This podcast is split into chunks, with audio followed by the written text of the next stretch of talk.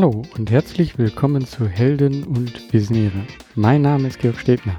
Dieser Podcast ist für Helden und Visionäre und erzählt wahre Geschichten von Menschen, die etwas bewegen. Er zeigt dir Wege zur sinnvollen Arbeit und deiner eigenen sozialen Unternehmung. In dieser Folge geht es wieder über das Oberthema New Work. Ähm, ich beschäftige mich immer mehr damit, weil ich einfach denke, dass die meiste Zeit wir bei der Arbeit verbringen. Und wenn wir wirklich etwas verändern wollen in der Gesellschaft, wenn wir etwas bewegen wollen, wenn wir selber für uns ähm, ein schönes Leben leben wollen, ähm, dann sollte die Arbeit eigentlich der Ort sein, der ja uns erfüllt, der uns inspiriert, der uns selber voranbringt. Und das haben sich auch Svenja und Yannick gedacht. Svenja Christen und Yannick Franken haben zusammen den The Job Sharing Hub gegründet. Das ist eine Möglichkeit oder eigentlich eine Beratung, wie man Jobsharing denn machen kann. Und im ersten Moment, wo ich das gehört habe, dachte ich so, ja, Jobsharing, okay, mit zahlen sich zwei einen Job. Wie kompliziert kann das denn sein oder wie komplex kann das denn sein? Und du wirst in dem Gespräch merken, dass es da viele unterschiedliche Stellschrauben und viele Möglichkeiten gibt. Ähm, und dass es äh, ja, wirklich unheimlich interessant ist. Und ich glaube, das ist etwas, was es ähm, noch ja, eine Zeit lang ähm, aufkommen wird, immer mehr in, in Unternehmen. Und dass das vielleicht auch wiederum in etwas anderes mündet, nämlich in eine neue Arbeitskultur. Und genau darüber haben wir uns unterhalten. Und dabei wünsche ich dir jetzt viel Spaß bei dem Gespräch. Hallo Svenja, hallo Yannick. Schön, dass ihr heute dabei seid. Und zwar ähm, seid ihr von The Job Sharing Hub. Damit verbindet ihr eigentlich etwas, nämlich New Work und Arbeitsaufteilung. Ähm, aber vielleicht, ich glaube, ihr könnt das viel besser erklären, was ihr macht. Ähm, deswegen würde würd ich sagen, fangt erstmal da an, ähm, so einen kurzen Überblick zu geben. Was macht ihr? Mhm. Okay. Drei, zwei, eins. Ich starte mal. Ähm, genau, was machen wir? Ähm, wir sind eine, ähm, ja, eine junge Unternehmensberatung, die sich ganz nerdy auf ein Thema spezialisiert hat, und zwar auf das Thema Jobsharing. Ähm, das heißt, was ist Jobsharing? Für die, die es nicht kennen, das äh, bedeutet, dass man sich mindestens zu zweit und auch in der Regel zu zweit eine Stelle teilt. Und entgegen vieler Erwartungen geht es da gar nicht um, ähm, um, sagen wir mal, unkomplexe Stellen, sondern gerade um die äh, sehr komplexen Stellen wie zum Beispiel Führungspositionen oder ähm, Expertenfunktionen. Ähm, also gerade um Stellen, die sehr schwer ähm, in reduzierter Arbeitszeit zu stemmen sind. Da gibt es natürlich auch Ansätze und Konzepte, wie das möglich ist, aber in der, ja, in der realistischen Welt aktuell ist der Status quo einfach so, dass es oft sehr, sehr schwer, zumindest nur in reduzierter Arbeitszeit zu stemmen ist. Und Jobsharing ist ein Konzept, ähm, das, ist, äh, das ist nicht neu erfunden, das gibt es von der Idee her schon seit den 80ern, aber äh, erlebt gerade ein, ja, ein ja, Revival, einen tatsächlichen Schub, Anschub. Und, wegen ähm, uns. Nein, natürlich nicht nur wegen uns, sondern ähm, genau, ähm, weil es jetzt an Aktualität einfach gewinnt. Es gibt die digitalen Mittel, sich einen Arbeitsplatz zu teilen. Es gibt einen grundsätzlichen ähm, Mindset-Shift. Ähm, das heißt, der Zeitgeist passt viel mehr jetzt zum Modell. Und was es aber eben nicht gibt, ist tiefes Know-how zu dem Modell auf dem Markt. Also das bedeutet in der Praxis, es gibt zwar sehr, sehr viel Neugier zum Modell, aber auch recht viel Skepsis.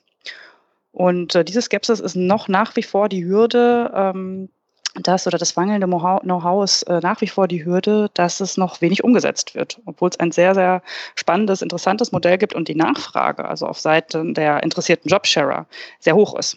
Aber Unternehmen oft noch gar nicht in der Lage sich, sind oder sich in der Lage fühlen, das äh, tatsächlich anzubieten. Und mit anbieten meinen wir ähm, nicht zu sagen, hm, wir haben hier jemanden, der interessiert sich dafür und wir hindern ihn mal nicht daran, das Eigeninitiativ und ja, äh, mit ganz viel Aufwand selber für sich umzusetzen, sondern mit anbieten meinen wir, dass es tatsächlich ein, Strate ein strategisches Produkt ist. Also ein wirkliches Angebot, das die Firma im Repertoire hat, mit dem äh, er sich auskennt, zu dem es auch kompetent beraten kann. Sowas macht ja in der Regel dann HR. Ähm, ähm, wo es einschätzen kann, für wen ist das was, für wen aber auch nicht, äh, für welche Position eignet es sich, für welche auch nicht. Und dazu bedarf es recht viel Know-how. Und das Know-how, ähm, das vermitteln wir dazu. Und äh, da, da bedarf einfach äh, sehr viel ähm, äh, sehr viel Erfahrung, die man einerseits mitbringt zu dem Modell, da erzählen wir mit Sicherheit gleich auch noch was zu, und andererseits auch tatsächlich noch äh, den Aufbau von Wissen.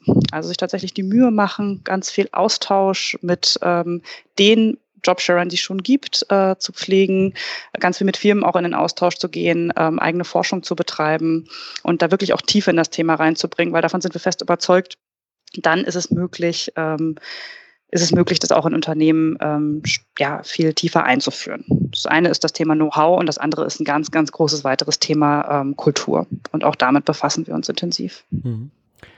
Das war jetzt ein schöner Überblick, einfach was ähm, Jobsharing ist. Ich würde aber jetzt gerne nochmal in die Zeit so davor gehen, bevor ihr das gemacht habt. Äh, was hat euch dorthin geführt und was habt ihr davor gemacht? Ist ja so ein bisschen die Frage nach der Origin Story und ähm, es ist mir inzwischen bin ich fast an einem Punkt, dass ich es äh, ein bisschen ein bisschen gewöhnlich finde, was jetzt gleich bei mir kommt. Ich hatte nämlich den eigentlich den den Antrieb, der den die Leute auch immer am schnellsten damit assoziieren. Ich hatte einen kleinen Sohn und ich habe den auch immer zum Glück und ähm, ich war länger in Elternzeit und habe in der Zeit darüber nachgedacht, habe gemerkt, wie, wie viel mir das gibt, ähm, Zeit mit denen zu verbringen. Und für mich war sehr klar, ich wollte gerne auch weiter im Berufsleben mit dem, das irgendwie unter einen Hut kriegen und mit dem Zeit verbringen. Und ähm, das ist eigentlich so der Klassiker. Ähm, deswegen habe ich das eben so eingeleitet, weil eigentlich immer alle sofort an junge Eltern denken und dagegen ähm, sträube ich mich inzwischen so ein bisschen, da kommen wir aber sicher später nochmal zu. Aber äh, mhm. de facto bin ich genauso dieser klassische Fall. Ich wollte anders arbeiten ähm, und mochte meinen Job aber gerne. Mache ihn bis heute gern. Ich äh, ähm, war damals bei einem großen Konzern immer in der IT tätig, ähm, also bei einem IT-Konzern im Vertrieb tätig, so. Und ähm, das ist in aller Regel und war es auch bei mir eine ähm, reiseintensive und zeitintensive Arbeit. Und ähm, habe dann damals geguckt, okay, äh, äh, was könnte da möglich sein und bin in erster Instanz auch gar nicht ähm, auf Jobsharing gekommen, sondern habe eigentlich auch nur relativ schlicht gedacht, naja, ich möchte gerne in irgendeiner Art und Weise äh, reduzieren. Ähm, und äh, bin dann damals mit meinem, äh, meinem Direktor da in Medias Res gegangen. Der ist dann in sich gegangen für zwei Wochen und kam dann wieder und war ganz stolz. Äh, ich glaube auch gar nicht so zu Unrecht, als er gesagt hat, ja, also wir haben uns überlegt, einen Tag die Woche können wir uns vorstellen, am besten Freitag. ähm, und äh, wir finden es aber schon sehr gut, wenn du gleichzeitig eigentlich nicht seltener beim Kunden bist. Das ist so ein bisschen Vertriebsberatung und so, da wird immer viel Kundenpräsenz erwartet da wusste ich ziemlich genau, dass ich wahrscheinlich, ich habe damals schon in Berlin gewohnt, also dann wahrscheinlich Montagmorgen so irgendwann zwischen sechs und sieben in Tegel stehe und vielleicht irgendwie am Dienstagabend wiederkomme und dann vielleicht irgendwie mit dem Zug oder mit dem Auto nochmal in eine andere Region am Mittwoch fahre und wenn ich, wenn es gut läuft, dann bin ich vielleicht irgendwie, kann ich Donnerstag vielleicht ein Büro machen oder so. Ähm, und dann habe ich Freitag dann frei komme ich wahrscheinlich dann völlig groggy im Freitag an äh, nach der Woche, aber habe den Tag dann frei. Ähm, war sicherlich für den, glaube ich, ein ganz schöner Punkt, was ich zu strecken, ähm, aber mir jetzt nicht bei meinem Anspruch geholfen hat, dass ich wirklich ähm, die Hälfte der Zeit äh, die Verantwortung für meinen Sohn haben wollte. Das hieß, ich wollte halt äh, zwei Tage die Woche zur Kita bringen, zwei Tage abholen, mich dann um die entsprechenden Sachen danach kümmern. Das war sehr, recht schnell klar, dass das damit schwerlich kompatibel sein würde. Und äh, daraufhin habe ich dann angefangen rumzusuchen, was denn andere Modelle sein könnten. Und ähm, weil es ein Startup in Berlin gab, die das angeboten haben ähm, und ich sowieso Lust auf Tapetenwechsel hatte, habe ich das Angebot, ähm, was die mir dann gemacht haben, äh, wahrgenommen. Ähm, da habe ich dann 30 Stunden in der Woche gearbeitet, mit in, in einer, was wir heute als Junior-Senior Tandem bezeichnen. Also ich als Senior-Partner, der das Sales-Team da aufgebaut hat, mit einem Junior-Partner, den ich so peu à peu in meine eigene Rolle eigentlich rein entwickelt habe. Und ähm, das hat gut funktioniert. Vor allen Dingen hat es äh, für das neben allen Beteiligten ähm, für das Unternehmen sehr gut funktioniert. Also ich habe sehr schnell gesehen, wie ähm, dass, dass die Mehrwerte da wirklich auf der Hand liegen. Ähm, und diesen Eindruck habe ich damals mit Svenja geteilt.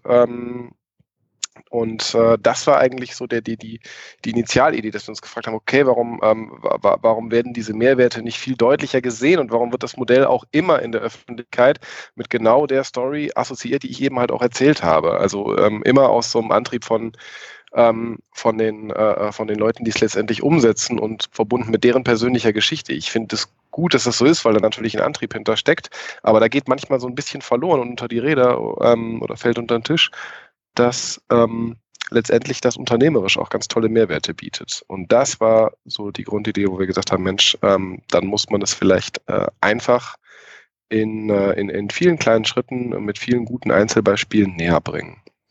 Und äh, so ist in meinem Fall aus ja, einer sehr persönlichen Geschichte eine berufliche geworden. Ich habe ähm, habe dann meinen, meinen Job da bei dem, bei dem Startup entsprechend äh, sozusagen zu Ende gebracht. Das Sales-Team war dann auch gut aufgebaut und ähm, habe äh, mich dann mit Svenja zusammengetan und wir haben das Jobsharing Hub gegründet.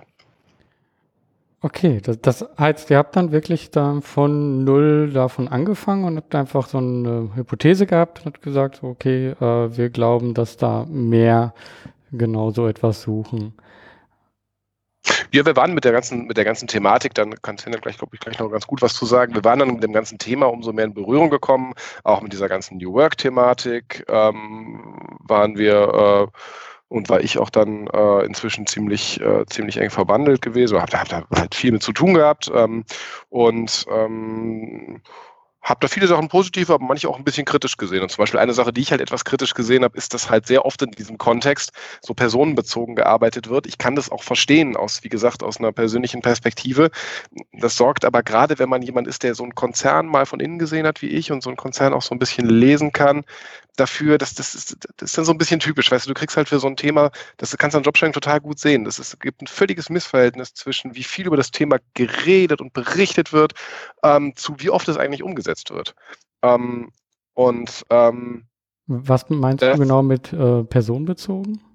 Ja, es werden halt, ähm, weil das halt immer gut funktioniert. Also wenn du ein bisschen zu dem Thema googles, wirst du ganz viele solche Geschichten wie meine finden. Und das erweckt den Eindruck, dass es das wahnsinnig viel inzwischen gibt, dass es total weit verbreitet ist. Ähm, wir hatten neulich die Erfahrung, wir haben äh, mit der HR-Chefin von einem großen Medienkonzern gesprochen. Ähm, der das im, im Gespräch so ist es irgendwann so aus der rausgebrochen so. Äh, sie gesagt, ja, wir haben das irgendwie hier zweimal und ich werde dann irgendwie immer gefragt, ich soll mal auf irgendeinem Podium dazu was sagen und das, das möchte ich nicht irgendwie, weil ich finde, wir sind da, aber ich frage mich auch, warum ist das eigentlich noch nicht weiter verbreitet?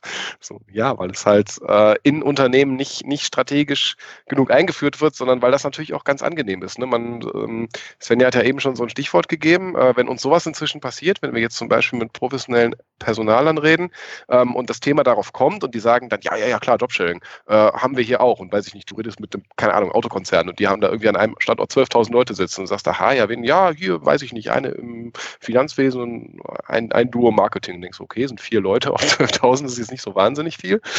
Ähm, und ähm, dadurch entsteht, entsteht aber, glaube ich, so dieses Gefühl, weil das so, weil das so präsent ist, ähm, dass das eigentlich ein total gängiges Modell ist. Mhm. es gibt aber kaum Konzerne, ähm, und das sind ja nun mal diejenigen, wo die allermeisten, die größten Gruppen arbeiten, die das wirklich äh, umgesetzt haben. Ich kenne jetzt diese Startup-Szene ja auch ein bisschen besser und ich glaube auch, das lässt sich halt in so einem kleinen Kontext halt dann auch schneller umsetzen. Da arbeiten die Teams eh agiler. Ähm, viele Sachen, die man halt so bei New York gerade irgendwie so ein bisschen entdeckt, irgendwie, die sind ja da sowieso äh, relativ ähm, äh, äh relativ weit verbreitet, aber man muss sich eben schon fragen, ne? weiß ich nicht, wenn du eine wenn du das zum Standard bei der ThyssenKrupp oder weiß ich nicht wo erheben kannst, dann, dann betrifft das auf einmal halt wirklich hunderte, tausende von Leuten, die auf eine andere Art und Weise arbeiten können. Ja, was ähm, und da, wir, da wollen wir ganz gerne. Ja, was ist denn so ganz konkret, wenn, wenn ich jetzt sage, so, hey, ähm, Jobsharing hört sich gut an, also so, ich würde auch ein bisschen zurücktreten gerne. Ähm, wie gehe ich da denn ähm, ran? Welche, welche Möglichkeiten und welche Modelle gibt es denn da? Besten nicht, indem man nur sagt, ich möchte gern zurücktreten, sondern ich habe mir, hab mir, Gedanken gemacht, wie man meine Arbeit ähm, entsprechend organisieren könnte.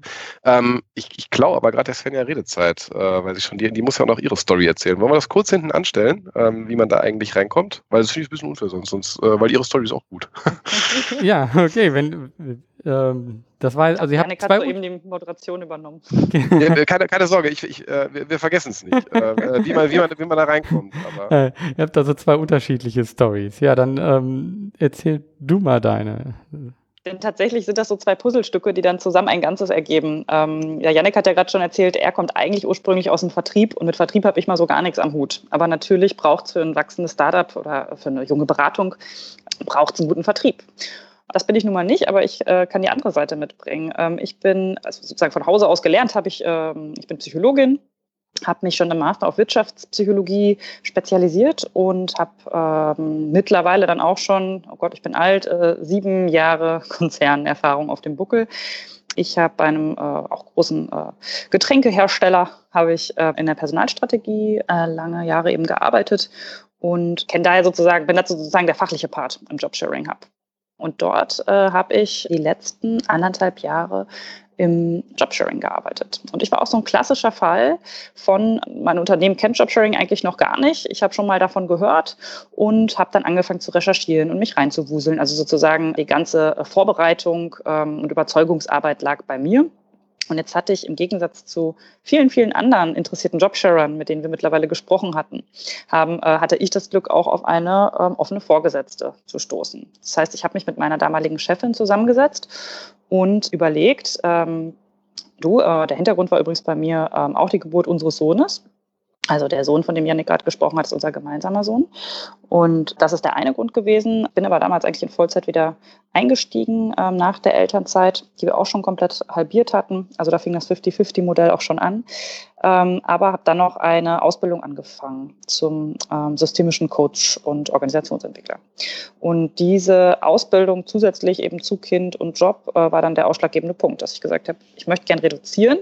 Jetzt bin ich eben gierig und wollte dafür keine Verantwortung abgeben. Und das ist auch tatsächlich meine Überzeugung. Ich finde, Menschen, die Lust haben, Verantwortung im Job zu übernehmen, sollten nicht, weil sie noch andere Themen in ihrem Leben haben, noch dazu auch Themen, von denen das Unternehmen ja profitiert, wie bei der Coaching-Ausbildung, ähm, sollten nicht deshalb ähm, sozusagen Verantwortung reduzieren müssen und somit, ähm, da, da muss man ehrlich sein, ähm, so, so ist die Lage in äh, den meisten Konzernen und somit auch Karrierechancen nicht ad acta legen, aber die zumindest extrem verlangsamen.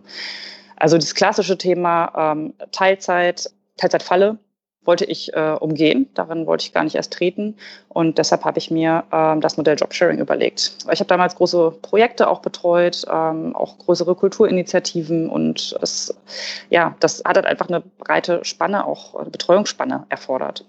Somit habe ich mich mit meiner Chefin zusammengesetzt und da gab es den ersten Aha-Moment. Das erste Mal, wo ich gedacht habe, ey, das ist nicht nur ein Modell, was mir ja jetzt nützt in der Situation, das, sondern auch dem Unternehmen. Ähm, und zwar hat meine Chefin gewandt und jägermäßig gesagt, äh, du Svenja, ähm, ich finde das eine super Idee, aber dann lass uns doch ein Modell machen, von dem ich richtig was habe.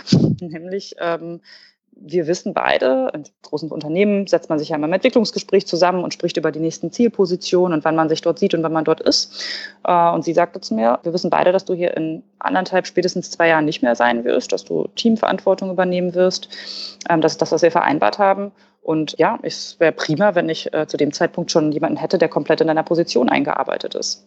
Und so wurde aus dem Jobsharing auch ein, ja, ein äh, Junior-Senior-Modell ähm, das ganz klar strategisch darauf abgezielt hat, dass äh, ja auf das Thema Nachfolgeplanung eingezahlt hat. Ähm, das heißt, die ähm, junge Tandempartnerin, die ich äh, dann damals hatte, ähm, das hat dann auch gut geklappt. Ich habe da jemanden gefunden. Ja, die, äh, das Ziel war, dass sie dann auch meine Rolle übernimmt. Jetzt wissen wir ja, äh, wie wir hier jetzt sitzen und miteinander sprechen, wissen wir ja, dass es etwas anders gekommen ist. Ich bin nicht in die Zielposition gegangen, sondern war tatsächlich so angetan von dem Modell, dass ich ähm, mich damit eben selbstständig gemacht habe. Und ich habe schon während meiner Zeit ja, in dem Konzern, ähm, habe ich meine Fühler natürlich ausgestreckt. Ich war neugierig und habe gedacht, hey, die Themen, die mir so beim, beim, beim ja, Eintüten von dem Jobsharing kommen und auch beim Erleben vom Jobsharing oder Ausleben vom Jobsharing, das, die werde ich nicht alleine haben. Ähm, und da fand ich es einfach spannend zu gucken, okay, gibt es da bestimmte Muster, gibt es da bestimmte rote Fäden, gibt es auch bestimmte Standardempfehlungen vielleicht, wie geht es eigentlich anderen Jobsharern? Und da bin ich viel in Kontakt getreten, eben mit praktizierenden Jobsharern, aber eben auch mit ganz vielen Personalern um mich herum, ähm, in anderen Unternehmen, aber auch in meinem eigenen Unternehmen. Und habe gemerkt, äh, ja, da ist tatsächlich Bedarf. Und so der Yannick hat das sozusagen nochmal bestätigt aus ähm, Vertriebssicht da den HR-Markt ganz gut aus Vertriebssicht kannte und da auch bestätigen konnte, ja, also nach Beratung zum Thema Jobsharing, da gibt es Bedarf. Und das war dann die Gründungsidee. Okay. zwei tolle äh, Geschichten. Ich glaube, das wünschen sich viele. Also so dieser Gedanke, der kommt vielen. Aber wie so oft von diesem Gedanken, das dann auch umzusetzen, da erwartet man Widerstände, da weiß man nicht, wie man das argumentieren soll, ähm, da weiß man nicht, ähm, wie gehe ich das Ganze denn an, ohne im Endeffekt, so wie ich es jetzt gerade auch schon gesagt habe, um, ohne das Gefühl direkt zu geben, so eigentlich will ich hier raus. Ähm, so, mhm. äh, wie geht ihr das an? Wie gehe ich das am besten als jemand, der sich genau ähm, so etwas überlebt? Wie gehe ich das am besten an? Zunächst mal würde ich, also da, da kommt, glaube ich, dann so ziemlich meine, der, der kommt, kommt meine Sozialisierung durch. Ähm, ich würde le letztendlich, ähm, wenn man versucht, sowas einzuphasen, ähm, ist eigentlich das, was Finn gerade beschrieben hat, auch schon ein gutes Beispiel für. Ähm, klar, also erstens mal ist natürlich gut, wenn du eine Führungskraft über dir hast. Gehen wir jetzt mal davon aus, dass es eine Führungskraft über dir gibt, die so eine Idee jetzt nicht völlig Banane findet ähm, und nicht völlig von in, eigentlich in 60er Jahren irgendwie hängen geblieben ist, äh, was Arbeitsmodelle angeht, sondern ein grundsätzliches Verständnis dafür hat. Dann ist es aber auch sehr hilfreich, wenn ähm, man im nächsten Schritt am besten schon vorbereitend auf äh, ein erstes Gespräch zu dem Thema hingeht und sich eben Gedanken darüber macht, ähm, was denn weitere Mehrwerte, außer die jetzt für mich persönlich, äh, für, für meinen Alltag sein könnten. Das ist übrigens auch ein bisschen Eigenerfahrung. Da muss ich auch rückblickend sagen, auch selbstkritisch, das ist auch mir damals nicht sofort aufgegangen. Ähm, dass wenn ich so ein Modell will, und das noch nicht gelebter Standard ist, und das ist es praktisch nirgendwo, ähm, dass ich natürlich versuchen muss, sauber rauszuarbeiten, was hat denn die andere Seite davon? Die andere Seite ist halt einfach in dem Fall ganz, ganz, äh, ganz banal der Arbeitgeber.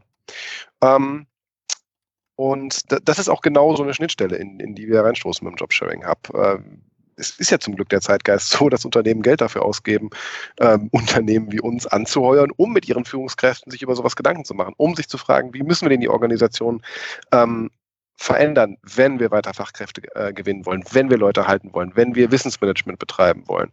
Ähm, wie können wir das hinkriegen? Und das sind unserer Einschätzung nach die, die ja, also die Schmerzpunkte, die unternehmerischen, an die man als interessierter Jobshare dann rangehen muss. Man muss auf die Stelle gucken und sich fragen, ähm, okay, mein Mehrweg liegt auf der Hand, aber was ist denn eigentlich mit dem anderen?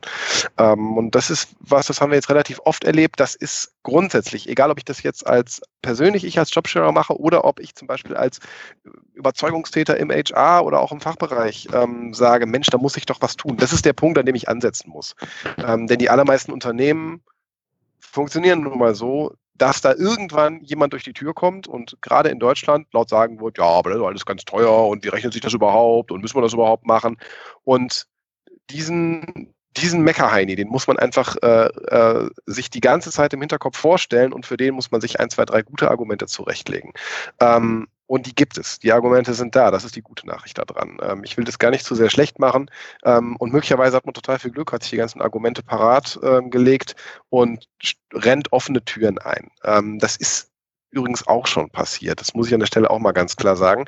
Ich glaube, viel hat auch damit zu tun, dass man etwas ängstlich ist, wenn es darum geht, solche Experimente, die es ja oft sind, auch mit, dem, mit der eigenen Karriere zu machen. Das verstehe ich übrigens auch.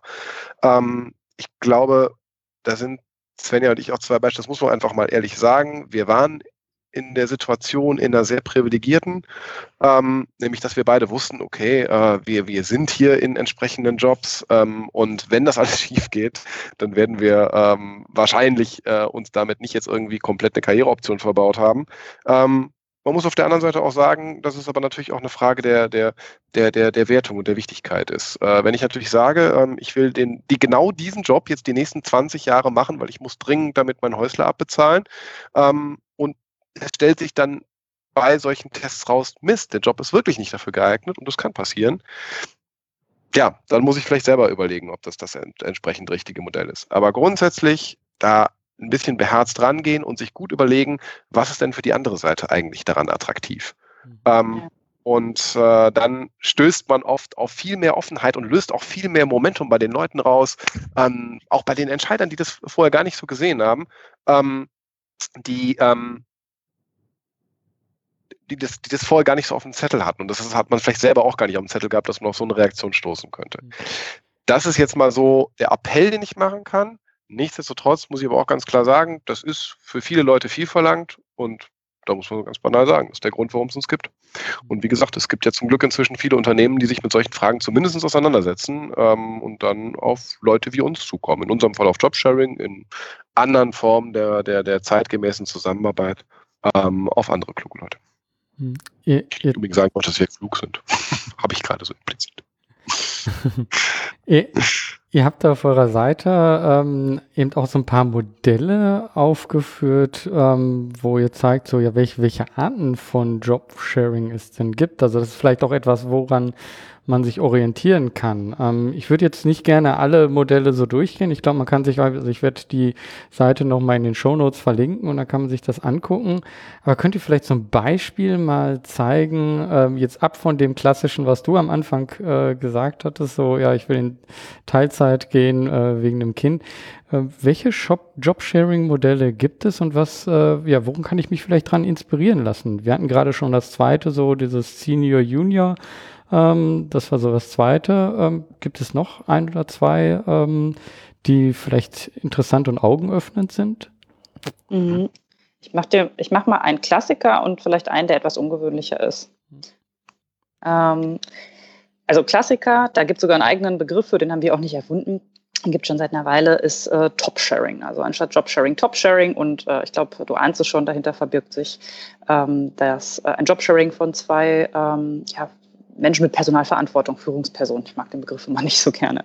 Ähm, Genau. Und ähm, tatsächlich ist das nochmal was, äh, was, äh, noch mal was Eigenes, also auch in unserer Arbeit beispielsweise auch mit den Tandems ist was Eigenes, weil dahinter stehen ja noch mal, steht ja nochmal ein Team. Dahinter steht, ähm, stehen Fragen wie, äh, ja, splitte ich das Team jetzt auf, wer an wen berichtet oder alle an allen, an alle, also alle an beide.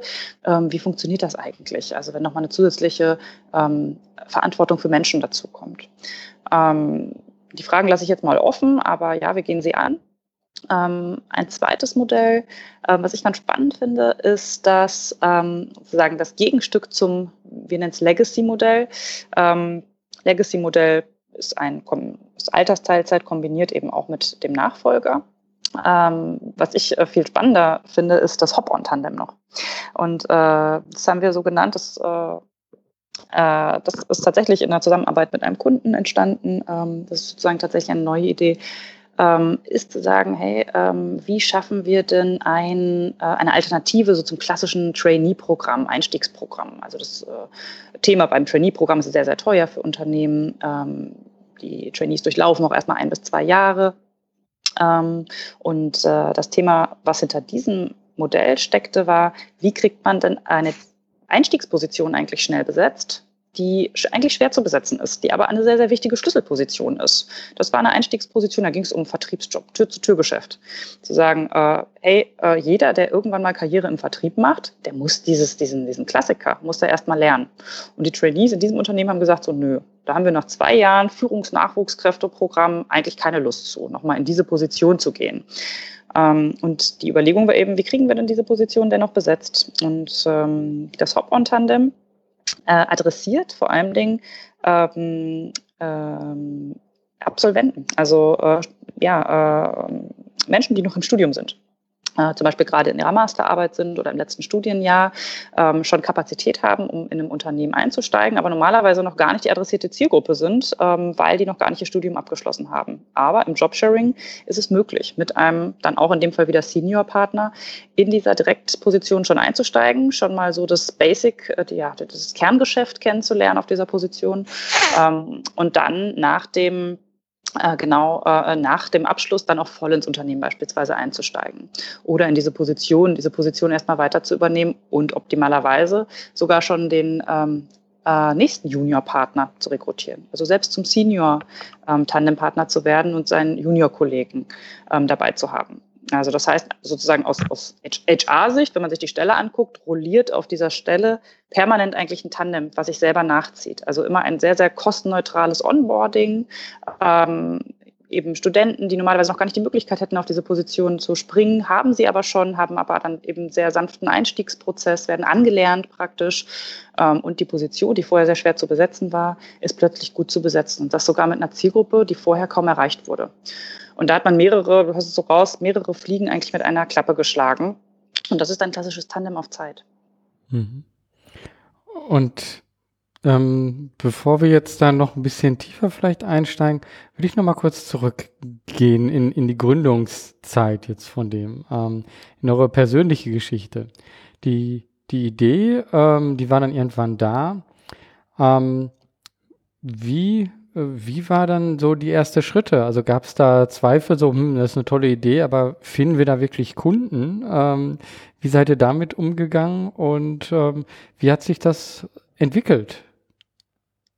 Wir haben, ähm, wir haben einfach ausprobiert, ausprobiert, ausprobiert. Also was wir nicht wollten, war ähm, uns im stillen Kämmerlein zu verziehen, äh, uns quasi immer sicherer zu zweit zu werden, dass das doch eine ganz wahnsinnig tolle Idee ist, äh, viel Geld zu investieren oder auch wenig Geld, aber ne, einfach Geld zu investieren, äh, Homepage hochzuziehen und so weiter und dann einfach loszulegen.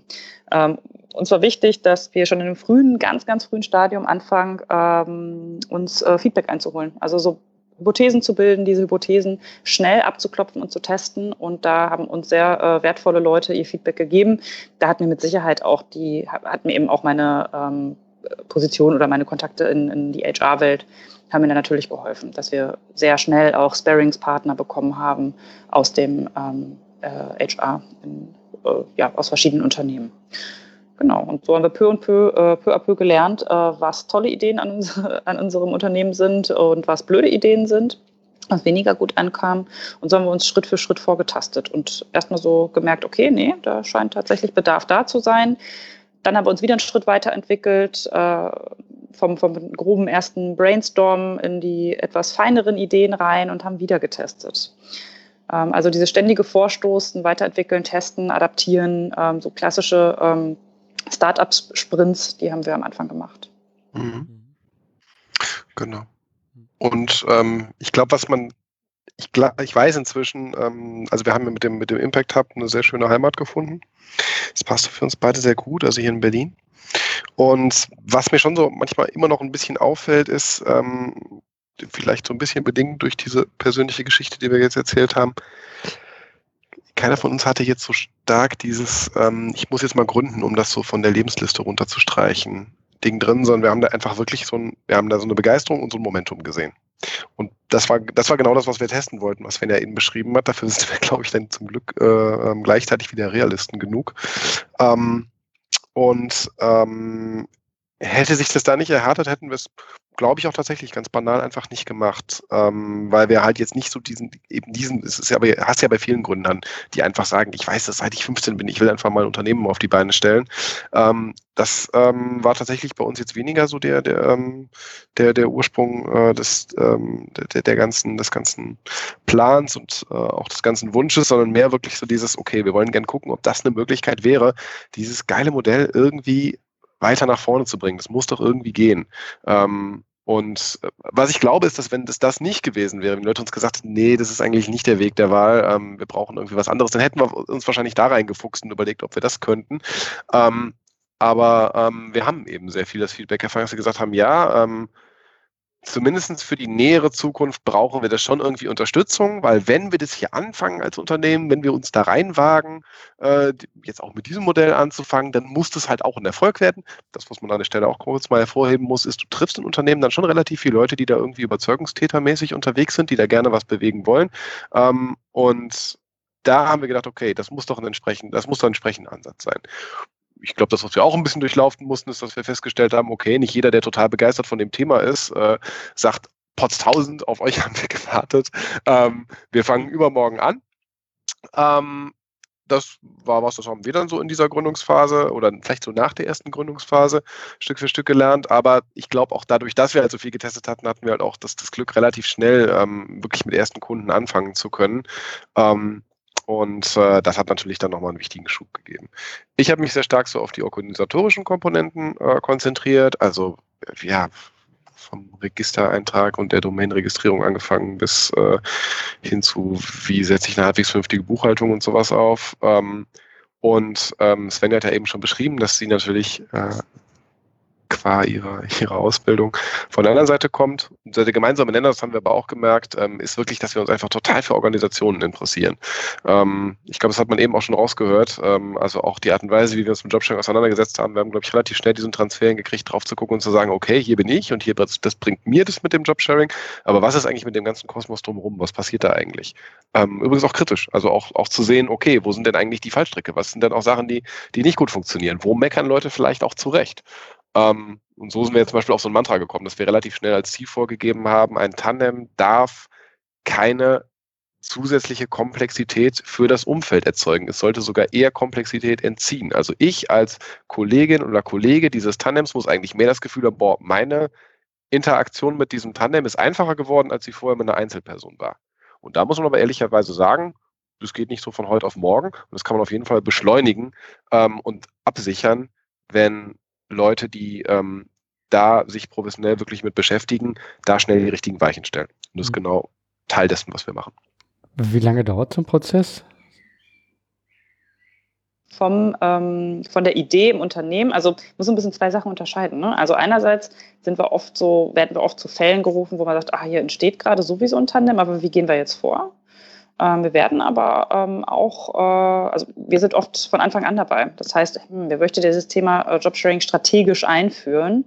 Äh, grundsätzlich erstmal ja, für Köpfe in dem Unternehmen öffnen, Leute aktivieren und Cases schaffen. Also ähm, das ist dann natürlich nochmal ein längerer Weg.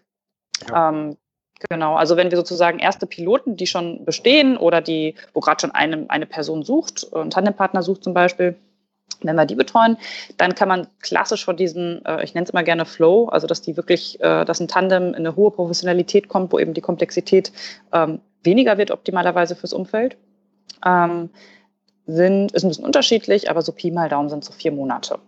Und vor allen Dingen sind da äh, einige Dinge ausschlaggebend, wie zum Beispiel das Umfeld mit einbeziehen in Feedbackschleifen. Kein Tandem weiß von Anfang an, was die, was was genau gut und richtig ist. Ähm, es gibt so einen, natürlich einen gewissen roten Faden und Kernthemen, die wir mit Tandems, äh, so so ein zweitägiger Onboarding-Prozess, äh, ganz, ganz klar angehen. Und trotzdem ist jedes Tandem individuell und muss seine Routinen, seine, Aus ja, seine, seine Tools, mit denen sich austauscht, ähm, erstmal finden, seine Abstimmungsrituale. Hat ja auch ganz viel mit zu tun, welches Zeitmodell die überhaupt wählen. Ähm, und das Zweite äh, ist aber, also ganz wichtige Empfehlung ist Umfeld einbeziehen. Also äh, ganz klar es zum Ritus machen, die Führungskraft, das Team, wenn es eins hat, äh, Kunden, also alle Schnittstellen, alle äh, Touchpoints sozusagen mit zu involvieren und äh, ganz aktiv auch nach Feedback zu fragen, um sich zu verbessern. Ja. Und da muss man übrigens auch einfach hinzufügen, das ist le leider nämlich die Kehrseite der Medaille, das haben wir halt auch in der Gründungsphase festgestellt. Ähm, es ist zum Glück nicht so häufig, aber die Tandems, die gerade in dieser Phase eigentlich keinen guten Tritt fassen, die haben auch mittel- und langfristig keinen Erfolg und da muss man leider sagen, ähm, das schadet dem Modell dann wirklich. Das ist leider tatsächlich was, was wir sehr beobachten. Das ist ähm, ja, das ist auf jeden Fall leider eine deutsche Unternehmensrealität und so in den Kulturen. Ähm, wenn es dann tatsächlich nicht funktioniert, also wenn du da jetzt so ein, ähm, so ein Tandem hast, das ähm, sich das mühevoll zusammengebastelt hat ähm, und irgendwie durchgesetzt hat und wird von allen Seiten kritisch beäugt und dann funktioniert es tatsächlich nicht richtig gut, kannst die Uhr danach stellen, dass die Leute anfangen, hinterm Rücken darüber zu reden. Ähm, das macht es für das Tandem unangenehm und das, ähm, wenn, wenn das dann wirklich scheitert, dann kannst du das Thema wirklich beerdigen. Ähm, das und das ist wirklich was, was, äh, was uns echt auch ein Anliegen ist, das möglichst und tunlichst zu verhindern. Also, wie Sven ja gerade gesagt hat, wir sind wirklich Fans davon, zumindestens für wenn es eine Tagessession ist, am Anfang hinzugezogen zu werden, um so die, also in der Planungsphase von einem Tandem, um so die allerersten Weichen zu stellen. Aber wir machen es halt auch trotzdem, auch wenn wir dazugerufen werden, wenn das, äh, ähm, wenn, wenn, wenn das Ganze schon weiter fortgeschritten ist. Ähm, was wir wirklich ungern machen, aber wo wir immer so ein bisschen äh, dann doch irgendwie beim Gewissen gepackt werden, ist, wenn wir so richtig als Feuerwehrfrau oder Mann gerufen werden. Ne? Also wenn das Kind eigentlich schon halb im Brunnen ist und gesagt hat, oh, jetzt könnte man ja irgendwie mal äh, äh, Fachkräfte hinzuziehen, das läuft ja alles hier irgendwie nicht richtig. Ähm, aber klar, es wird natürlich immer schwerer. Eben genau aus dem Grund, den Sven ja gerade beschrieben hat, weil das eben, auch wenn es ein kleines Modell ist, auch wenn es ein, ein, ein Ding zwischen zwei Leuten ist, ähm, die das Ganze starten, weil es einen großen Einfluss auf die Umgebung hat. Ähm, das kann man sich vielleicht auch als jemand, der selber sehr frei arbeitet oder in diesem New Work-Kontext in der Startup-Szene unterwegs ist, nicht so gut vorstellen, aber ähm, das ist sehr maßgeblich, was das mit Leuten macht in einem Konzern. Ähm, muss man ganz klar so sagen, wenn die auf einmal mit einer Arbeitsform äh, konfrontiert werden, sage ich jetzt mal, ähm, die einfach vorher nicht so da war. Und ähm, das ist auch nicht schlimm, aber man muss sich damit auseinandersetzen, wenn man sowas angeht.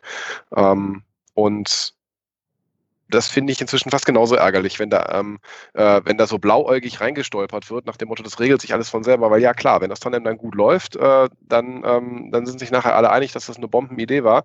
Aber wenn das dann nicht läuft, ähm, ja, dann äh, hat man wirklich ähm, eine, eine tolle Idee verspielt ähm, auf absehbare Zeit.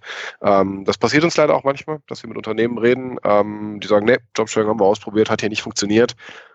Da nehmen wir dann auch äh, letztendlich die Hände hoch und sagen, ganz ehrlich, das ist nicht unser Job, wir, wir, sind keine Lobbygruppe, wir müssen euch nicht davon überzeugen, sondern dann setzen wir uns halt lieber mit Unternehmen auseinander, die da noch offen rangehen. Aber es schmerzt mich persönlich immer sehr, das zu sehen, weil ich denke, es ist schade. Dem, den, dem Unternehmen geht was verloren und den Mitarbeitern, Mitarbeiterinnen Möglichkeiten. Mhm.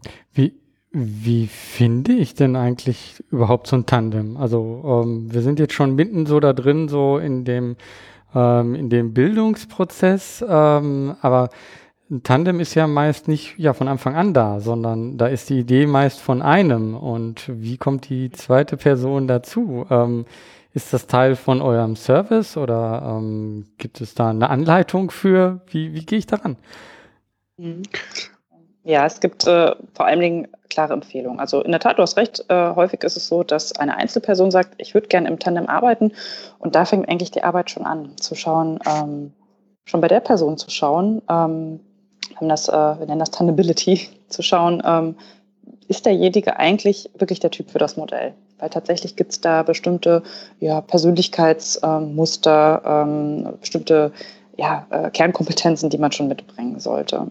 Ähm, also das haben wir tatsächlich auch mal, sind wir tatsächlich auch mal, das war so eins unserer Grundsatzarbeiten, dass wir dieses Konzept von Tandemability mal ähm, versucht haben, so wissenschaftlich wie möglich, sage ich mal, anzugehen. Das heißt, äh, Interviews geführt haben, ähm, Interviews, die es schon gab, analysiert haben und uns so dem Konzept angenähert haben. Also erstmal, der erste Schritt ist zu gucken, ist die Person, die Interesse hat, dafür auch wirklich geeignet. Ähm, und das zweite Thema ist, und wer passt denn jetzt zu dieser Person? Und da spielt einerseits genauso das Konzept von Tandemability eine Rolle. Das sollte auch keiner sein, der nicht für Tandem, äh, für, fürs Jobsharing grundsätzlich geeignet ist vom Typ her. Ähm, und das sollte, ähm, ja, und da, da, spielen einfach auch noch so ein paar andere Dinge eine Rolle beim Thema Matching. Mhm. Und äh, ja, und die, und die Dinge vermitteln wir auch. Also um dem Beispiel zu geben, als Faustregel ist es wichtig, dass die Grundwerte gleich sind. Also die Grundwerte sollten sich wirklich decken. Ähm, zum Beispiel, wenn es um eine Führungsrolle geht, dann geht es darum, was ist eigentlich das Führungsverständnis? Möchte ich, bin ich eher jemand, der Micromanaging macht? Bin ich eher jemand, der, ähm, der ähm, nicht so nachführt? Ähm, also Werte sollten sich überschneiden. Ähm, bei den Kompetenzen wird schon, äh, wird schon schwieriger. Ähm, es gibt da häufig die These, wenn du dir ein paar Interviews zu, durchguckst, die sollten äh, ganz unterschiedlich sein. Dann hat man die eierlegende Wollmilchsau praktisch. Und ja, das kann äh, durchaus profitabel sein für das Unternehmen. Das ist ja immer auch unser Blickwinkel.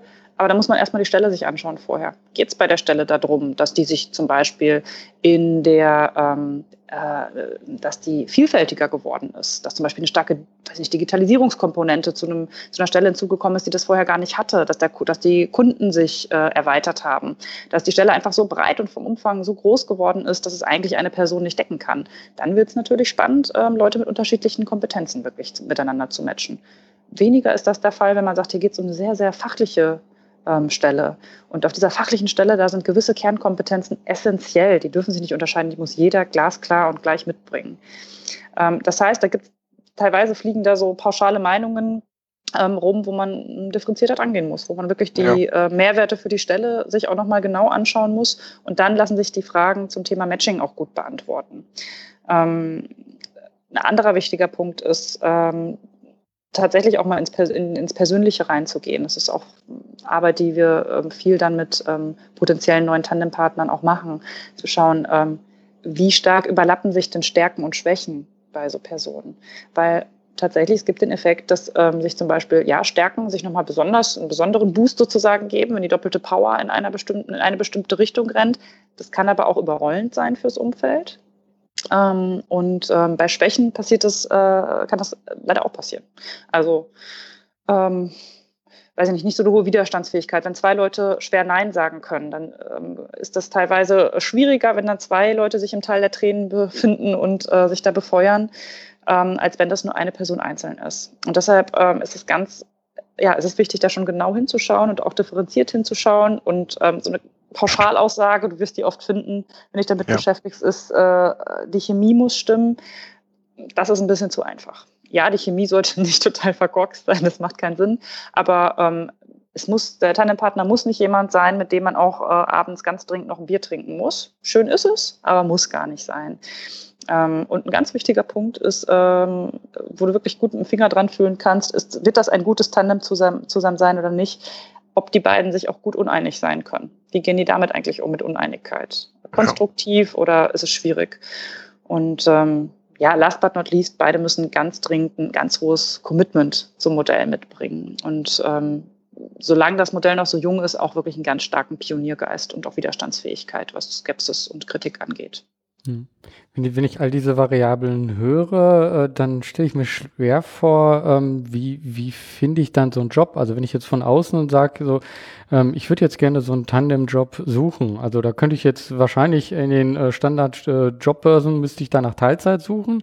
Das ist aber eigentlich nicht das, was ich suche, äh, sondern äh, ist ja schon so ein bisschen was anderes. Ich will ja diese Verantwortung trotzdem haben. Ist es möglich, so etwas ähm, zu finden, ähm, so ein Tandem-Job? Oder ist es immer eine Art Vermittlung, ähm, äh, vielleicht auch innerhalb ne, äh, eines Unternehmens meist? Äh, wie ist da eure Erfahrung? Also vielleicht nochmal ganz konkret, wenn wieder, wenn ich als jemand, der sich für so etwas interessiert, danach suche, äh, gibt es da etwas, wonach ich suchen kann? Oder gibt es etwas, worauf ich achten sollte? Zu antworten, Janek, oder soll ich? Ja, klar, die Frage ist ja naheliegend. Ähm, und das knüpft ja ganz gut an das, also an was du gerade gesagt hast, Svenja. Mhm. Ähm, und äh, pauschal muss man tatsächlich sagen, ähm, unsere Erfahrung ist, ja, das ist in erster Linie ähm, ein Thema ähm, aus Unternehmenssicht oder dem Unternehmen sich widmen, ähm, um Mitarbeiterinnen und Mitarbeiter zu halten bzw. zu entwickeln und weniger um welche zu rekrutieren. Das Ganze hat einen schönen Recruiting-Aspekt, aber eigentlich einen indirekten, nämlich dass ich mich als Unternehmen damit natürlich auf eine bestimmte Art und Weise präsentiere. Das ist ja auch nur recht und billig, ähm, wenn ich mich dafür äh, entsprechend öffne. Aber es gibt wenig Fälle, ähm, die äh, uns bekannt sind. Ich glaube, wir haben da eine ganz gute Übersicht, dass das wirklich strategisch genutzt wird, um äh, vor allen Dingen um zwei Leute reinzuholen. Ähm, was wir schon häufiger erleben, ähm, das ist äh, auch was, wo wir gerade uns sehr viel Gedanken darüber machen, wie man das, ähm, äh, wie man da zielgerichtet dran arbeiten kann, ist, ähm, dass, dass, dass eine Person gefunden ist, die das gerne machen möchte ähm, und ähm, die andere nicht auf Anhieb gefunden wird. Ähm, Grundsätzlich muss man aber sagen, eben wie gesagt, in Anknüpfung zu dem, was Svenja gerade gesagt hat, ähm, man stößt eigentlich der, auf sehr viel Interesse, wenn man auf so eine Mitarbeiterschaft drauf guckt. Ähm, und man sollte wirklich dementsprechend mehr auf die Stellen gucken und weniger auf dieses diffuse, ja, die Chemie, die Chemie muss stimmen, weil das, genau wie Svenja gerade gesagt hat, das ist nicht falsch, aber halt auch irgendwie banal. Ähm, natürlich sollten die beiden Leute ähm, halbwegs gut miteinander klarkommen. Das ist aber grundsätzlich was ähm, mit etwas Unterstützung zum Beispiel von uns kriegt ein geübter HRler ähm, oder eine HRlerin äh, das in dem Interview auf jeden Fall gut raus. Worauf ich aber damit ganz klar raus will, ist äh, deutlich zu sagen, ähm, die Chancen Jobsharing, wenn ich das als Einzelperson umsetzen will, ähm, heutzutage innerhalb von einem Unternehmen und in einem irgendwie Beschäftigungsverhältnis, was ich schon habe, äh, umzusetzen, sind wesentlich höher als äh, von außen reinzukommen. Ähm, und tatsächlich muss ich auch so klar sagen, ist jetzt meine subjektive Meinung, ich kann nicht wirklich dazu raten, sich wild ähm, zu zweit auf Stellen zu bewerben, die in Vollzeit ausgeschrieben sind, aber wo ich denke, ach, die sind doch eigentlich auch tandemtauglich. Ähm, das ist sehr schwierig und vor, also dafür ist das Modell dann einfach doch noch nicht weit verbreitet genug und ich glaube, das führt sehr oft zu sehr viel Frustration und es tut mir leid für die Leute, die es versuchen und da viel Mühe reinstecken, weil es ist so Arbeit, so ein, wenn ich mich jetzt zu zweit wirklich auf eine Stelle bewerbe, so ein Anschreiben und einen Lebenslauf entsprechend zu formulieren ähm, und mich dann auf die Gespräche vorzubereiten. Ähm, das, ähm, ich finde es total lobenswert, wenn man das macht, ähm, aber mir sind wenig Beispiele bekannt, wo das fun wirklich funktioniert hat und demgegenüber ziemlich viele, ähm, wo äh, ein oder zwei Personen sich innerhalb von einem Unternehmen ähm, gefunden haben und sich dann zusammengetan haben. Und das zu fördern, das ist zum Beispiel was, was wir machen und das kann man sehr praktisch machen. Also konkretes Beispiel, da kannst du zum Beispiel schön sowas wie Speeddating draus machen. Da macht doch dann die Zusammenarbeit mit, äh, mit HR dann Spaß, also zum Beispiel auch Gruppen zu, zu identifizieren, wenn es schon eine Art von Talentmanagement gibt, die für sowas in Frage kämen. Ähm, das haben wir kürzlich mit einem, äh, mit einem Kunden äh, sehr, ich glaube, sehr sehr cool für alle Beteiligten gemacht, wo eine Potenzialgruppe schon identifiziert war, wo die jetzt einer gesagt haben, die, die sind durch die Bank Leute, die sind total spannend, wir wollen die unbedingt in diesem Unternehmen halten, aber für die klassische Karriere, ne, also sind genauso Leute, die sind jetzt, äh, weiß ich nicht, äh, eine bestimmte Altersgruppe und die müssten jetzt mal den nächsten Schritt gehen, aber die haben eigentlich alle in, äh, im Rahmen von Entwicklungsgesprächen oder sonst wo signalisiert, nee, also dieses, diese berühmte Extrameile, ähm, die ist aus welchen Gründen auch immer ähm, für mich gerade nicht wirklich drin. Ich möchte nicht 40 Stunden aufwärts arbeiten ähm, und wir als Unternehmen wollen aber was mit denen machen. Und zum Beispiel mit solchen Leuten dann daran zu arbeiten, ähm, dass ähm, und die eben auf, über solche Formate dann entsprechend ähm, damit mal in Berührung zu bringen, ob denn innerhalb der Gruppe da vielleicht Tandems entstehen können, das macht total viel Spaß ähm, und führt dann auch oft zu so einem Dominoeffekt, weil die Leute das dann wiederum in ihre Peer Groups reintragen ähm, und ähm, so sehen wir Stand heute noch sehr viel Potenzial, das innerhalb von Unternehmen umzusetzen. Ich weiß, dass das natürlich jetzt ein bisschen frustrierend ähm, klingen mag äh, für Leute, die da draußen sitzen und sagen, hm, ich möchte aber eigentlich gerne eine neue Stelle finden und ich bin mit meiner derzeitigen Stelle gar nicht mehr so zufrieden. Ähm, da kann ich tatsächlich auch nur sagen, also wie gesagt, wir, ist ein, ein, ein Thema, an dem, mit dem wir uns gerade sehr viel auseinandersetzen, wenn wir nicht gerade äh, mit, mit, äh, mit Kunden beschäftigt sind. Ähm, und wir haben angefangen, über, über Xing ähm, eine kleine Community aufzubauen. Ich glaube, auch das hilft. Ähm, also sprich, wenn ich ähm, Plattformen mir suche oder mich an Leute wende, die mit dem Modell schon Erfahrung haben und ähm, ähm, so das Fähnchen hochhebe und sage, Mensch, ich kann mir das grundsätzlich gut vorstellen. Ich muss aber ehrlich sagen, dafür muss man Stand heute etwas Geduld mitbringen. Also das ist dann wahrscheinlich nichts, was man innerhalb von, äh, äh von ein paar Tagen oder ein paar Wochen umgesetzt kriegt. Genau, ich würde gerne noch eine Sache ganz kurz ergänzen. Sozusagen unser strategischer Plan. Wie tragen wir, also wir haben ja schon, schon noch eine Ideologie, die wir mitbringen, wie tragen wir Jobsharing ähm, ja, ins Land, in die Unternehmen rein. Ähm, der ähm, ja, das ist der, ähm, dass wir davon überzeugt sind, wir müssen erstmal in den Unternehmen Kompetenz aufbauen, mit diesem Modell umzugehen. Und Kompetenz, also baue ich darüber auf, dass ich Experimentierräume schaffe und auch ein bisschen Sicherheit gebe, Know-how vermittle. Und die Experimentierräume, das sind eben, die sind vor allen Dingen erstmal intern. Es ist ein leichtes für Unternehmen, und das tun auch einige Unternehmen, zu sagen, ach, ich inseriere doch meine Stelle einfach im Jobsharing, das ist ein schöner Marketingstand und auch mal gucken, was passiert. Das Schwierige daran aus unserer Sicht ist, und das haben wir auch ganz stark schon erlebt, dann von motivierten Leuten, die sich gefunden haben, auf diese Stelle beworben haben als Tandem und dann doch vor eine Wand gelaufen sind. Das Problem ist, wenn die Kompetenz im Unternehmen aber noch gar nicht dafür da ist, dann äh, sitzt da ein motiviertes Tandem im Bewerbungsgespräch und wird es letztendlich nicht schaffen, dort aufgenommen zu werden oder startet und äh, scheitert dann an den Rahmenbedingungen.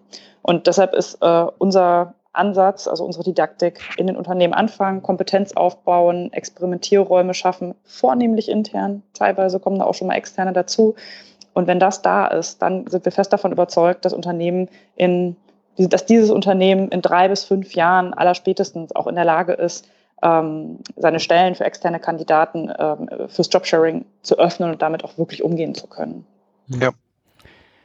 Könnt ihr so mal noch eine eine konkrete Geschichte erzählen, wo ihr sagt, so, hey, ähm, diese Geschichte hat mir gezeigt, dass das, was wir hier machen, wirklich einen wahnsinnigen Mehrwert bietet. Gibt es so eine Geschichte? Dürft ihr die erzählen?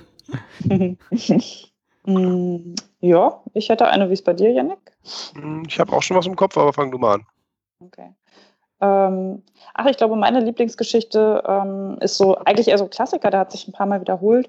Aber ähm, ich finde das immer extrem spannend, äh, ja, auch mit konkreten Tandems zu starten. Aber ich finde es ähm, spannend, diesen Aha-Effekt zu erzeugen, die Perspektive zu drehen, mit Leuten, die erstmal mit dem Stirnrunzeln da sitzen, aber irgendwie dann doch neugierig sind. Also immerhin sitzen sie da und hören zu.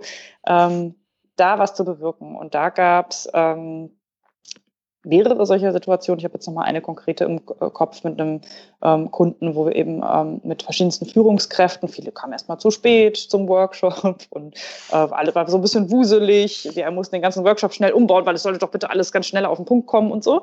Ähm, aber wie wir da auch äh, mit der Methodik, die wir angewandt haben, nämlich ganz viel einfach äh, läuft bei uns darüber, dass wir Erlebnisse schaffen, dass wir mit Prototyping beispielsweise arbeiten.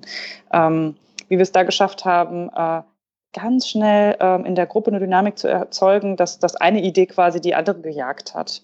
Und ähm, die Leute ganz schnell Modelle entwickelt haben, Szenarien entwickelt haben für sich selbst oder für äh, Menschen, in, ja, Menschen einerseits, aber auch Stellen in ihrem, in ihren Teams, die sie eben geführt haben, in ihren Abteilungen, die sie geleitet haben. Ähm, und äh, was ich dann ganz toll finde, ist, und das passiert eigentlich immer, ähm, ist, dass wir, kann man so ein bisschen die Uhr nachstellen, das dauert dann so vielleicht so drei Monate oder so, dass man dann einen Anruf kriegt und sagt, so, und jetzt hat sich das bei mir wirklich gefestigt. Ich habe da mit verschiedenen Leuten nochmal drüber gesprochen und ich möchte das jetzt machen. Und äh, ja, ich möchte jetzt wirklich hier Jobsharing ähm, starten. Und das ist dann ein Pilot, mit dem wir beginnen, den wir dann zu, äh, beginnen zu begleiten. Das ist so definitiv was, ähm, was mich dann sehr, sehr beglückt und wo ich sehe, ja, das hat wirklich Wirkung. Und auch die Vorgehensweise, ähm, wie wir das machen, ähm, die ist sinnvoll und da entsteht echt was. Mhm. Janik, willst okay, du noch? Jetzt ich, ja, ja, gerne. Ähm, ich hatte das ein halbes Jahr jetzt, glaube ich, etwa her. Ähm, ich habe ja eingangs schon mal so ein bisschen äh, darauf angespielt, jetzt knüpfe ich daran wieder an. Ähm, ich habe irgendwann so ein bisschen so ein, so Slogan für uns geprägt, dass ich gesagt habe, ähm, wir holen dieses Modell jetzt raus aus dieser Mutti-Ecke. Ähm, und das soll natürlich um Gottes Willen kein, äh, keine Kritik an den Müttern sein. Ganz im Gegenteil. Ähm, aber mich hat das ähm, irgendwann genervt, dieses, dass, dass, dass du ähm, dass das Thema diskutiert hast und ähm, ne, der, weiß ich nicht, da sitzt dann der ältere äh, Manager irgendwie vor dir und hat immer sofort diese Assoziation. Ah ja, da habe ich ja auch die sowieso in meinem Bereich. Äh, die ist sowieso, die kommt bald aus der Elternzeit wieder. Es ist ja nicht falsch, aber es ist halt immer sehr eindimensional, ähm, wenn man sich darauf bezieht. Und dann, ähm, wir arbeiten ähm, oder haben die, die schöne Option, immer wieder mit, ähm, mit Studentengruppen und auch Forschungseinrichtungen zusammenzuarbeiten. Ähm, jetzt bald auch wieder. Und ähm, seinerzeit war ich da mit einer Gruppe von Studenten, die ähm, ähm, denen ich das entsprechend vorgestellt habe. Und das war, das war, das war wirklich ein geiler Aha-Moment, ähm, wie die, ähm, das habe ich das halt so kurz vorgestellt, ähnlich wie heute hier in dem Format. Und die haben dann selber sofort als eine unglaubliche Eigendynamik gekriegt.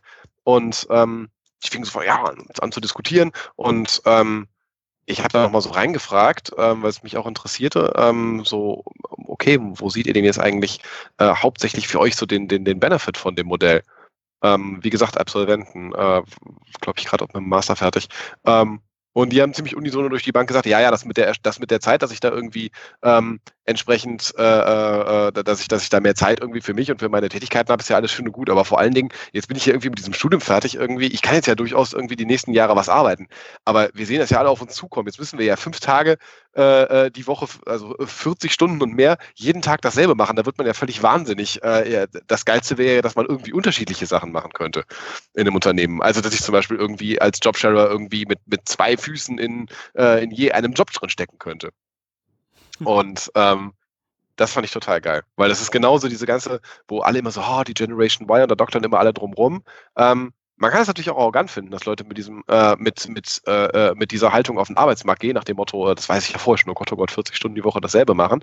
Ähm, auf der anderen Seite hat das aber halt auch was, was unfassbar Konstruktives, äh, wenn halt Leute in so eine Richtung denken und bei so einem Modell sofort nicht als äh, eben überhaupt nicht, es ist oft so affig vorgeworfen, irgendwie, ja, die Gen Y, die will ja irgendwie nicht arbeiten. Die waren total heiß da drauf. Ähm, und die haben bei so einem Modell als erstes darüber nachgedacht, inwiefern ihnen das Möglichkeiten bieten würde, verschiedene Sachen in einem Unternehmen oder von mir sogar in zwei Unternehmen zu machen. Ähm, und äh, äh einfach eine vielfältige, einer vielfältigen Arbeit nachzugehen. Ähm, ich, ähm, ich muss sagen, dass ich das, dass ich das total gut, total inspirierend fand, weil das eine genau der, das war total gut auf den Punkt gebracht. Ich hoffe, das kommt an der Stelle auch gut auf den Punkt, ähm, dass das halt eine andere Perspektive auf ein und dasselbe Modell ist.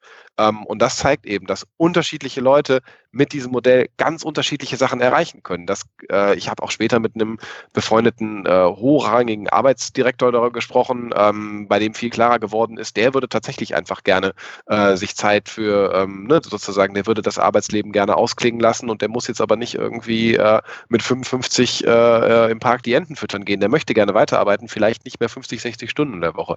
Das ist dann wieder ein anderes Beispiel. Aber der Eye-Opener war bei mir wirklich so dieses, diese, diese Gruppe Studis, die da halt gesessen haben und sofort angefangen haben nachzudenken, inwiefern sie durch so ein Modell vielfältig arbeiten können.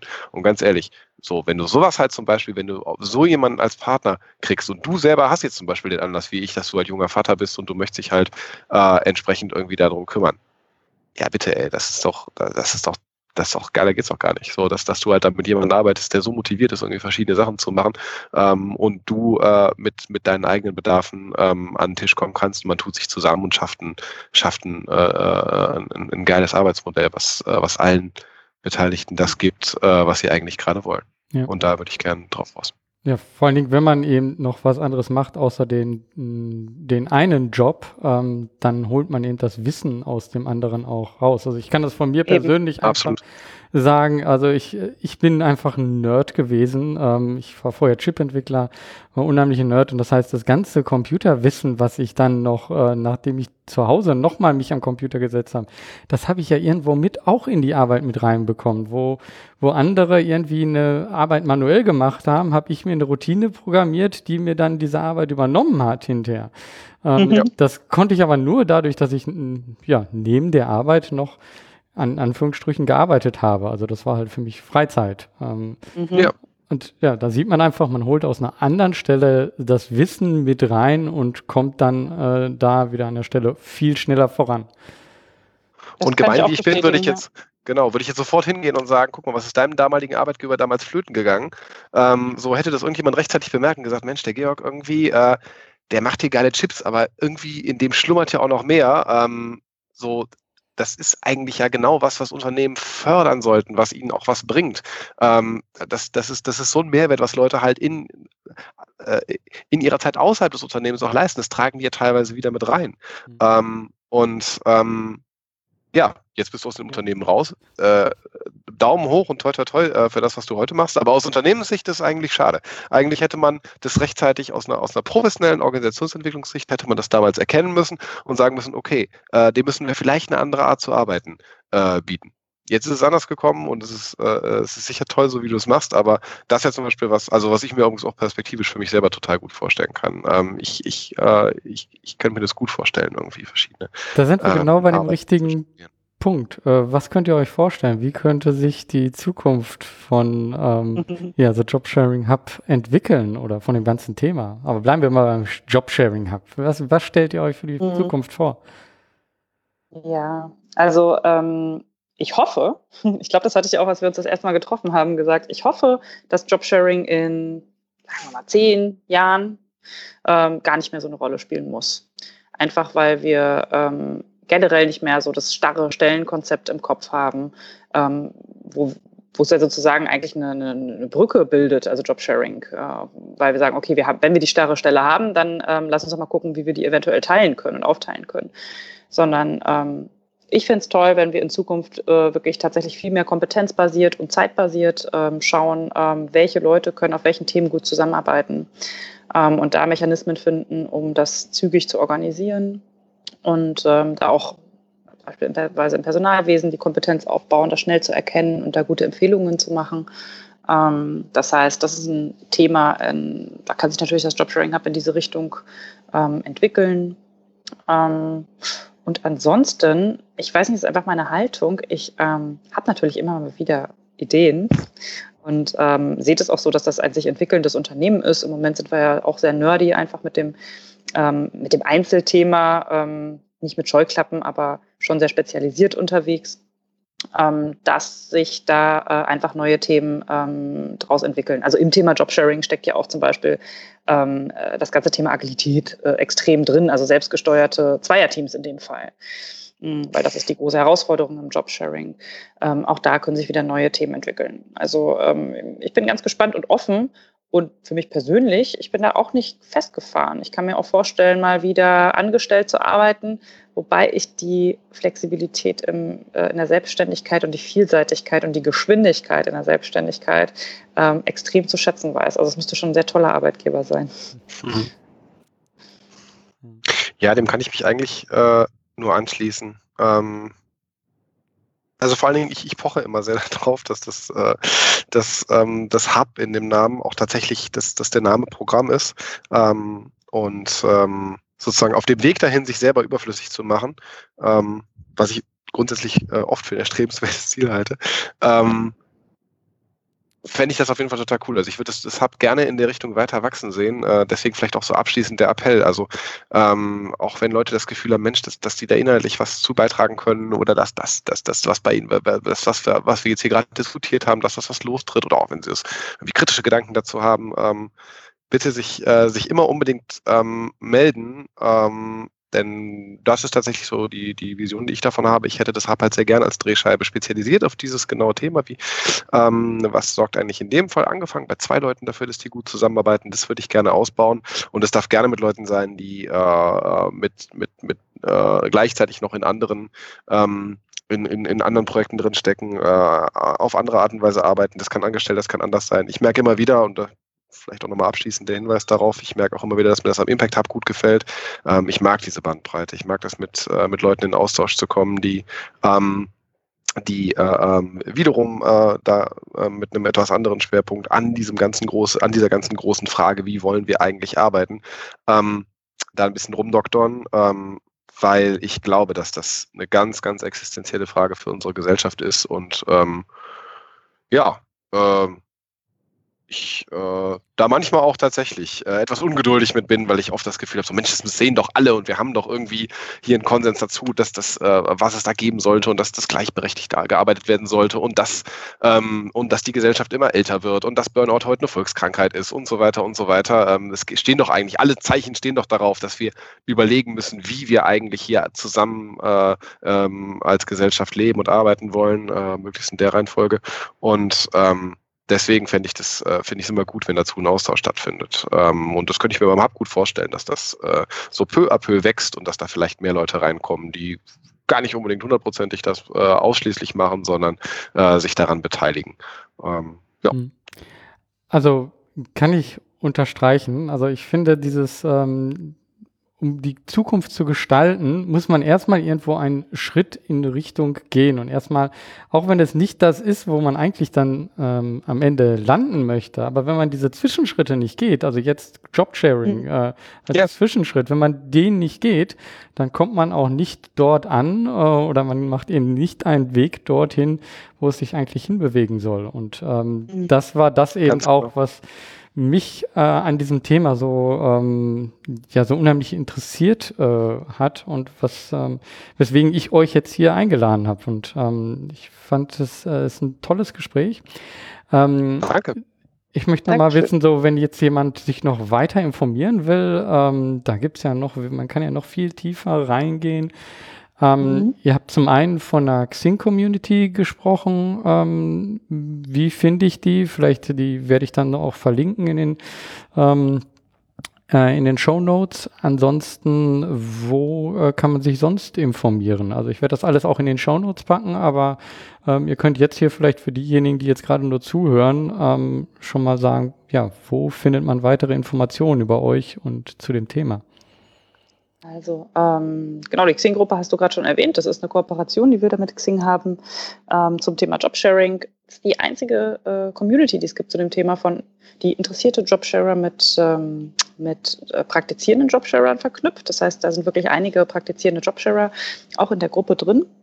Ganz spannend und das ist sozusagen unser Angebot an alle mh, Arbeitnehmer die, oder Menschen, die auf Jobsuche sind, die ähm, Lust haben, sich darüber auszutauschen oder auch ganz klar jemanden zu suchen.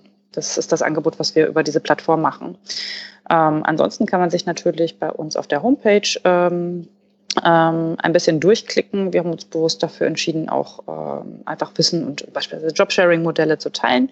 Und äh, in aller Unregelmäßigkeit äh, veröffentlich, äh, veröffentlichen wir auch ähm, Blogartikel und da muss ich sagen, die sind wirklich cool. da haben wir zum Beispiel ähm, ein Tandem von zwei Landwirtinnen mal ganz raus aus dem Büro.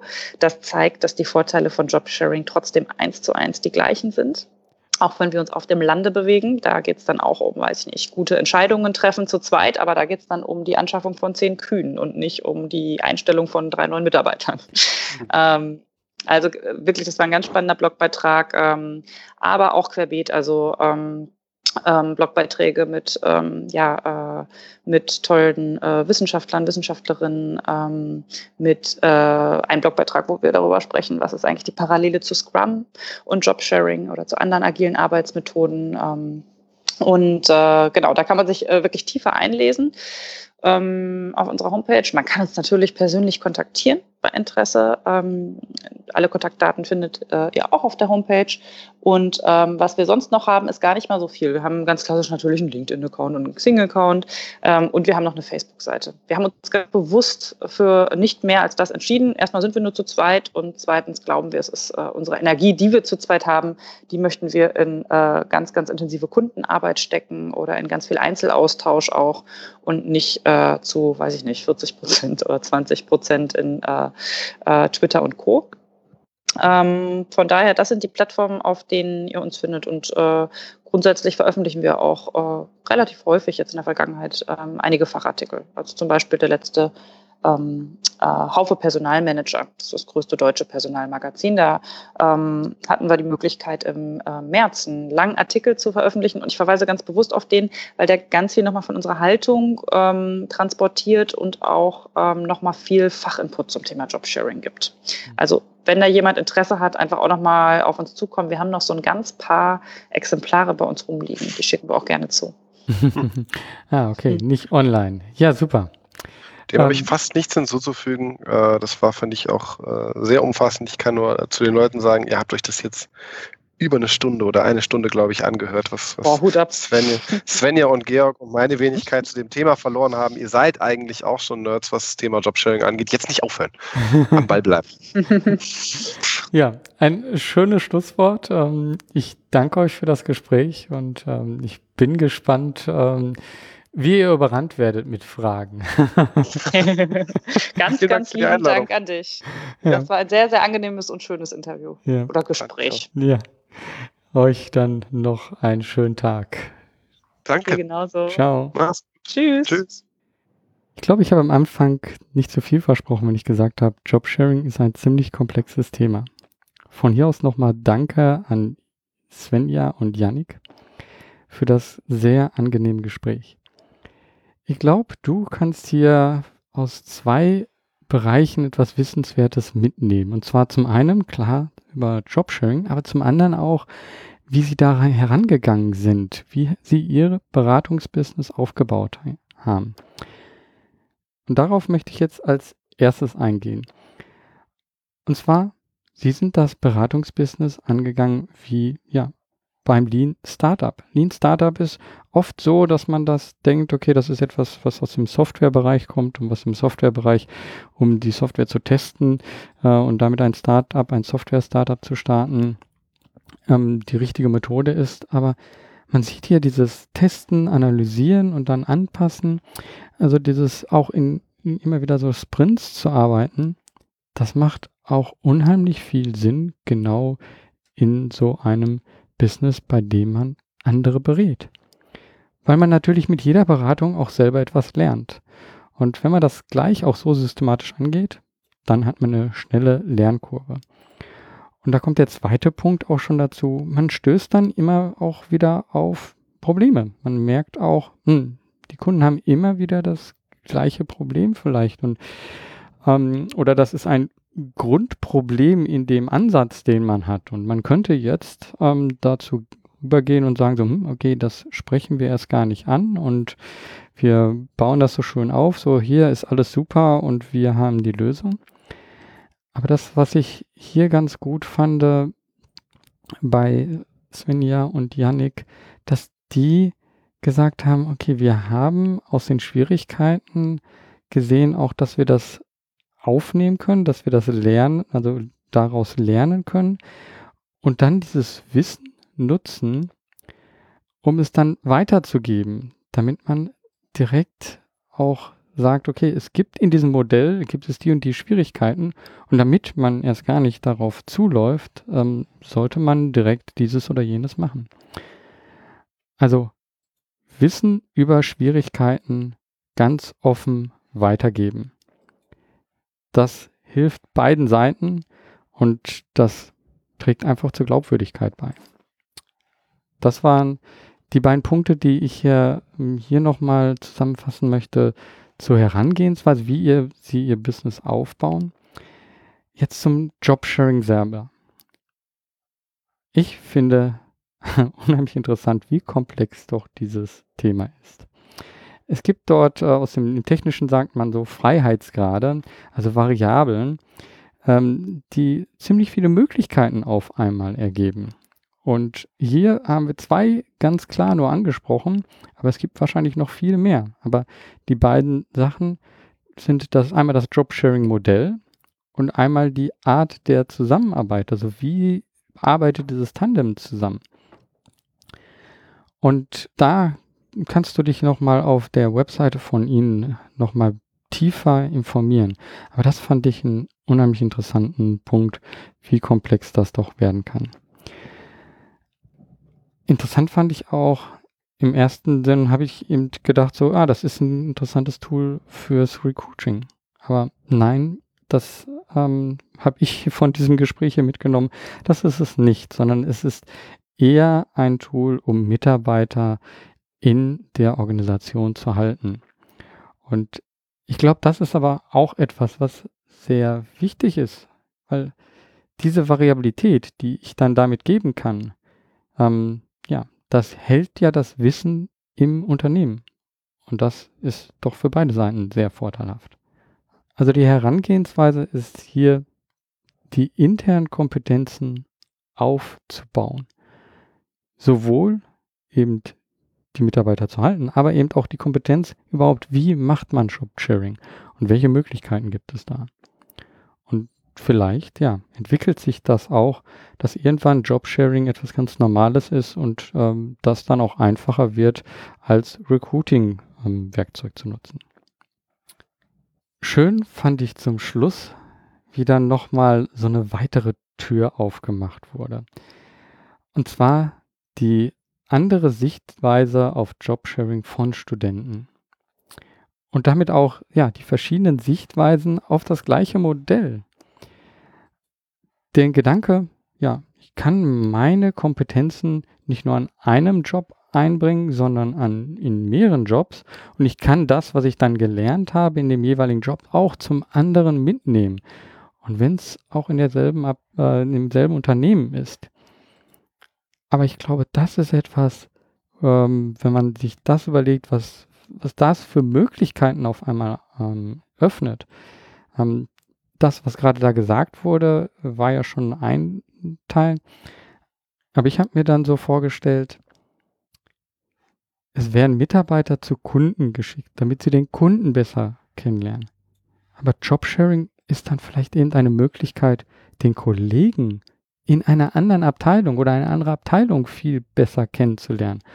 Und ich glaube, das ist doch ein Problem, was man oft vor allen Dingen in wachsenden Organisationen hat. Irgendwann bilden sich so Silos und niemand weiß mehr genau, was der andere macht. Und einfach nur ein Gedanke, ist das nicht etwas, wo Jobsharing auch helfen könnte? Als nächstes musste ich äh, beim Jobsharing auch sofort daran denken, wie das ist, ähm, ein Tandem aus Hauptamtlichen und Ehrenamtlichen. Ähm, hört sich jetzt erstmal verrückt an, so, ähm, ja, Moment, da bekommt jemand Geld und der andere macht das einfach so ohne Geld. Ähm, wo ist da der Job? Interessanterweise gab es eine Untersuchung, ähm, ich werde das auch in den Show Notes verlinken, warum es in den USA nicht so schwierig ist, ehrenamtliche Vorstände zu finden im Vergleich zu Deutschland, wo man immer wieder sagt, so, hm, also wir finden keine ehrenamtlichen Vorstände. In den USA ist man dazu übergegangen, oft auch für kleinere Organisationen dann einen Teil des Geldes für Vorstände, die operativ arbeiten oder für eben auch Mitarbeiter, die operativ arbeiten, die damit die, den Vorstand entlasten. Das heißt, die operative Arbeit, die der Vorstand hat, wird von einer Hauptamtlichen ähm, übernommen oder von einem Hauptamtlichen. Und der Vorstand kann sich um die Dinge kümmern, ja, die dann repräsentativ sind für äh, die Organisation oder eben auch die, äh, die Weiterentwicklung der die Organisation voranbringt. Und das ist ein Modell, was in den USA ähm, sehr erfolgreich wohl angewandt wird, aber hier in Deutschland noch sehr wenig zu sehen ist. Und wenn man das sich jetzt denkt als nicht einfach nur eine Zuarbeit, sondern eben auf einmal eine Zusammenarbeit, dass, dass ein Hauptamtlicher ähm, dann für operative Aufgaben bezahlt wird, aber jemand Ehrenamtliches sagt, also ich helfe dieser Person eben auch mit meinem Wissen ähm, dort weiterzukommen, dass das auf einmal ein interessantes Tandem aus Hauptamtlichen und Ehrenamtlichen ergeben kann, wo Wissen sowohl in die eine Richtung als auch in die andere Richtung wandert. Ähm, ich weiß nicht, ob man das dann noch ein Tandem nennt oder ob das jetzt kein Tandem ist. Es ist jetzt einfach mal so mh, hm, ausgesprochen, dahingesponnen vielleicht. Aber ich glaube, es gibt noch viele Möglichkeiten, wo wir sehr eingeengt auf Positionen und Jobs denken.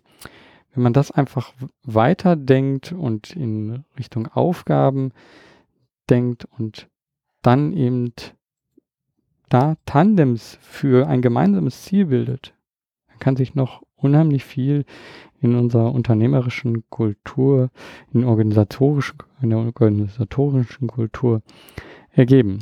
Und da bin ich gespannt, was sich da noch alles ergibt.